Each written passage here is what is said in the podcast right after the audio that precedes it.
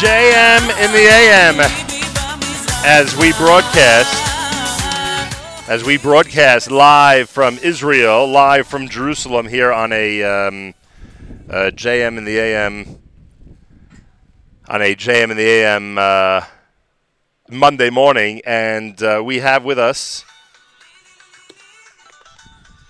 Sorry about that. Uh, we have with us uh, Ambassador Danny Ayalon, Israeli diplomat, columnist, and politician, served as deputy foreign minister, and member of the Knesset for Yisrael Beiteinu. Is he with us? Oh, sorry about that. And he's scheduled to join us now. we have him? Yes, please put on speaker. Served as Israeli ambassador to the United States uh, from 2002 to 2006 frequently writes in Israeli and international newspapers, Jerusalem Post, Wall Street Journal, and many others. Uh, Ambassador Danny Ayalon, shalom, welcome to JM and the AM. Thank you very much, Nachum, and uh, welcome to our country, your country. Thank you very, very much. I greatly appreciate it, and it's wonderful to be here and to be in Israel, in Jerusalem, and be broadcasting live from here. Uh, I thought of you because I saw a recent post that you had. Um, uh, posted on Facebook regarding the activities recently at the United Nations. I'm sure you heard both the uh, speech of Prime Minister Netanyahu and the speech of PA President Mahmoud Abbas. What was your reaction when you heard Abbas refer to Israel as both racist and apartheid? Well, uh, you know, um, same old, same old. Uh, Abbas has never been a true partner. Abbas, who has uh, gotten his uh, doctorate in the University of Moscow, denying uh, the Holocaust uh, has not really changed. Maybe his tactics may have changed, where he tells to the world that he wants peace and he, uh, he's uh, fighting uh, violence and terror. Uh, but again, he speaks from the two sides of his mouth, just as he continued to encourage terror by um, showering money over all the terrorists. And there is this. Slay to pay or pay to slay, if you know uh, their legislation, where they pay uh, to the terrorists or the terrorist families more as more uh, Israelis are, are killed. Same thing is with the incitement. You know, just yesterday we had a horrible uh, murder in Barkan. Barkan, which is an industrial area uh, near uh, Ariel, employing basically uh, more Palestinians than Israelis, a, a, great example of peaceful coexistence. And of course, the terrorists there uh, killed uh, three Jews, three Israelis. Uh, I'm sorry, two and, and then injured one um, yesterday morning. So we see he has not changed. He says one thing, he does another thing, and he believes a third thing, which is basically that Israel has no um, room on the map of the Middle East. Uh, you refer, of course, to the murder yesterday of Kim and Ziv in Barkan Park. I, I would assume that we have to assume that the pay to slay policy that you just cited earlier is likely going to be implemented in this case as well. Am I right? Absolutely, absolutely. There is no doubt, and uh, um, and let alone that uh, you never hear any um, any condemnation or uh, any sorrow for um, for the Israeli pain. Uh, so just just the opposite. And uh, again, we have to understand who is the man. His uh, strategy is uh, no different uh, one iota than the Hamas strategy. His tactics is uh, is different, and, and together they're trying to actually circle and bring it down. We're speaking with Ambassador Danny Ayalon, who has welcomed us to Jerusalem. It's JM and the AM live from Yerushalayim. Uh, I asked you also about, uh, I'm, I'm, sure you heard the speech of Prime Minister Netanyahu, and I, have been uh, harping on a point over the last year or so where it seemed that for a uh, for a, a, pretty long time, uh, Prime Minister Netanyahu utilized the uh, the stage, the forum, uh, the atmosphere of the United Nations to really warn the world about Iran and get usually into some complicated uh, matters uh, and minutia, frankly, uh, regarding Iran's activities in the in the pursuit of nuclear weapons. last year, I thought the Prime Minister had altered things by concentrating much more on what I like to refer to as hop aboard now, everybody, because Israel is at the front of the train. And if you don't follow us, if you don't go ahead and uh, and, and, join us and become an ally of ours now, you're you're uh, frankly going to suffer uh, down the road. It seems this time around in 2018, the prime minister went back to the old form and really spent a lot of time on the details of what's happening with Iran and its development of nuclear weapons. And I sometimes think that can be a little bit of a turnoff to people who are paying cl- close attention to his words. What did you think of his presentation?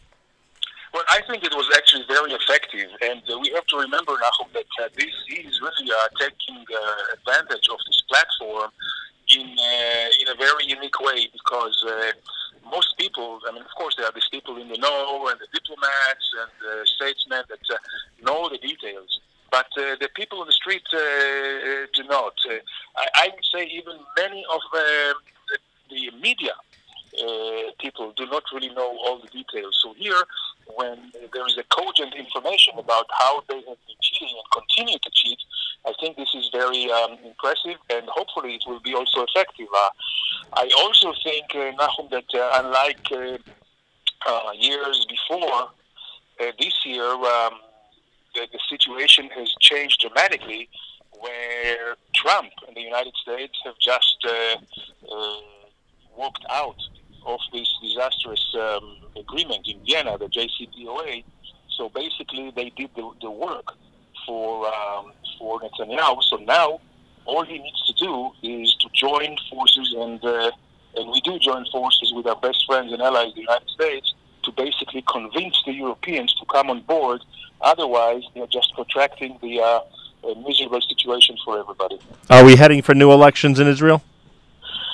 Um, I believe yes. I believe that uh, we will have elections uh, early next year. That is the first quarter of uh, 2019. Usually, the last uh, day, the last year of the coalition is always uh, people are jockeying for positions. They are um, thinking of their own constituencies. They're trying to actually separate themselves from the others. This has started. We saw that uh, with uh, the, um, I would say, the, the, the, the, barbs that are being thrown between uh, uh, Bennett and, and Lieberman and uh, uh, Bennett, of course, uh, accuses Lieberman for uh, not living up to any word or any promise he made before getting into the uh, Ministry of, um, of, of Defense. Um, Lieberman doesn't really have good uh, answers, so he is uh, slandering and attacking personally Bennett. This is not sustainable. Uh, I can understand that. Um, you know, it's, it's interesting. Your name now, as far as I'm concerned, is synonymous with one of the most important topics for my audience, and that's Aliyah. And I say it that way because of the incredible uh, time you spent with Nefesh B'Nefesh as an ambassador uh, for Aliyah, frankly. And I wonder how you view now the North American Jewish community after the experience you had uh, with the organization and uh, knowing that we and others on a regular basis are trying to convince people uh, to do what we did permanently, not temporarily, as we've done now, to come here for a few days. Uh, I, I, wonder what your impression is of North American Jewry in that area. Sure. Well, uh, first off, Nachum, I'm very proud of uh, the work that Nefesh B'Nefesh is doing, will continue to do, and uh, basically you, you see uh, uh, the Olim, which are now more than 50,000, you know, retention is more than 90%. Really, the, the, the best kind of uh, people that we have, and of course we have many, many, and we need many, many more. I believe also when we look from a, let's say, um, a bird's eye view on the world, with the uh, rise of uh, the anti-Semitism everywhere, I think that Jews should think much more seriously about coming home, uh, not just as a safe uh, haven, not just as a shelter, but also to uh, just to relive their their tradition and uh, uh, emphasize their identity and their pride. And you see it. You see how beautiful the country is. What we have, you know, what distance we have uh, done from 70 years ago or even 20 years ago.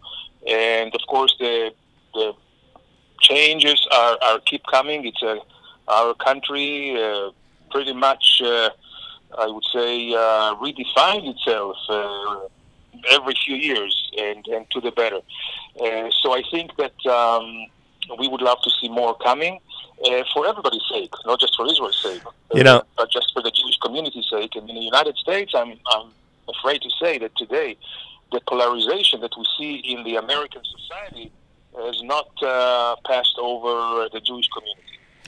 I know you're very busy, but I must share with you one quick story because it's so de- defining about what Aliyah is all about. I had at my Shabbos table very recently a student from Addis Ababa whose family had moved from one of the villages in Ethiopia to the capital in order to increase their chance of actually making Aliyah.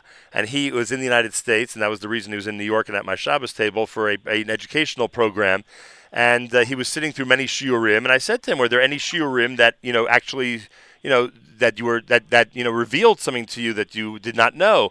And he said, "Well, the most startling moment for me was." When the shiur was being given by the rabbi about the mitzvah of uh, moving to Israel, of making aliyah, and I said, and I looked around the room, and every single person in that room, I'm saying, could make aliyah right now, and they're not doing it. Why is that? Well, why is that? When I, my family is suffering the way they are in Addis Ababa. So, number one, I'm curious what you think of the story, and number two, I read recently that the Ethiopian aliyah is in fact going to increase a little bit. Do you think there'll be a time when everybody who wants to come to Israel from there will come? I certainly hope so. I certainly hope so, and um, we have done it uh, before from uh, other uh, countries. Sometimes you had we had to do it uh, in a very clandestine way. Here with Ethiopia, I think it's uh, quite fortunate that the uh, government uh, of Ethiopia now is even more friendly than than before. Absolutely, and uh, you know what? Uh, also, we see uh, kind of as a um, uh, is that. Uh, many European Jews from England, basically, and uh, mostly in, in, France. Even if they are not, they are coming. But uh, before that, either they send their kids to, to study here, or they buy apartments, or they buy uh, houses here, which is also a good thing. Uh, generally, although it's not very good thing for the housing prices, you right. know, our younger couples are finding it more difficult to uh, to to uh, to buy the first apartment, but this is something that should not be of a concern to uh, to us as Jews. It's a it's a, a concern of the government. The government can do both: bring every Jew that uh, wants and can, and also make sure that the younger uh, couples uh, can also get affordable housing. Ken, thank you enough for uh, for helping us kick off our programming from Jerusalem. to Tadarabah, you're an amazing friend. Kol Kavod and Am Yisrael Chai. Am Yisrael Chai. Thank you, Nachum. Keep up the great work. I appreciate that. He is the uh, uh, he was at one time the ambassador to the United States. That's Ambassador Danny Ayalon, now known as a, a, very effective journalist, commentator, and as somebody who has a tremendous amount of influence uh, in Israel, the United States, and beyond. More coming up. You are listening to a Monday morning edition of JM the AM live from Jerusalem.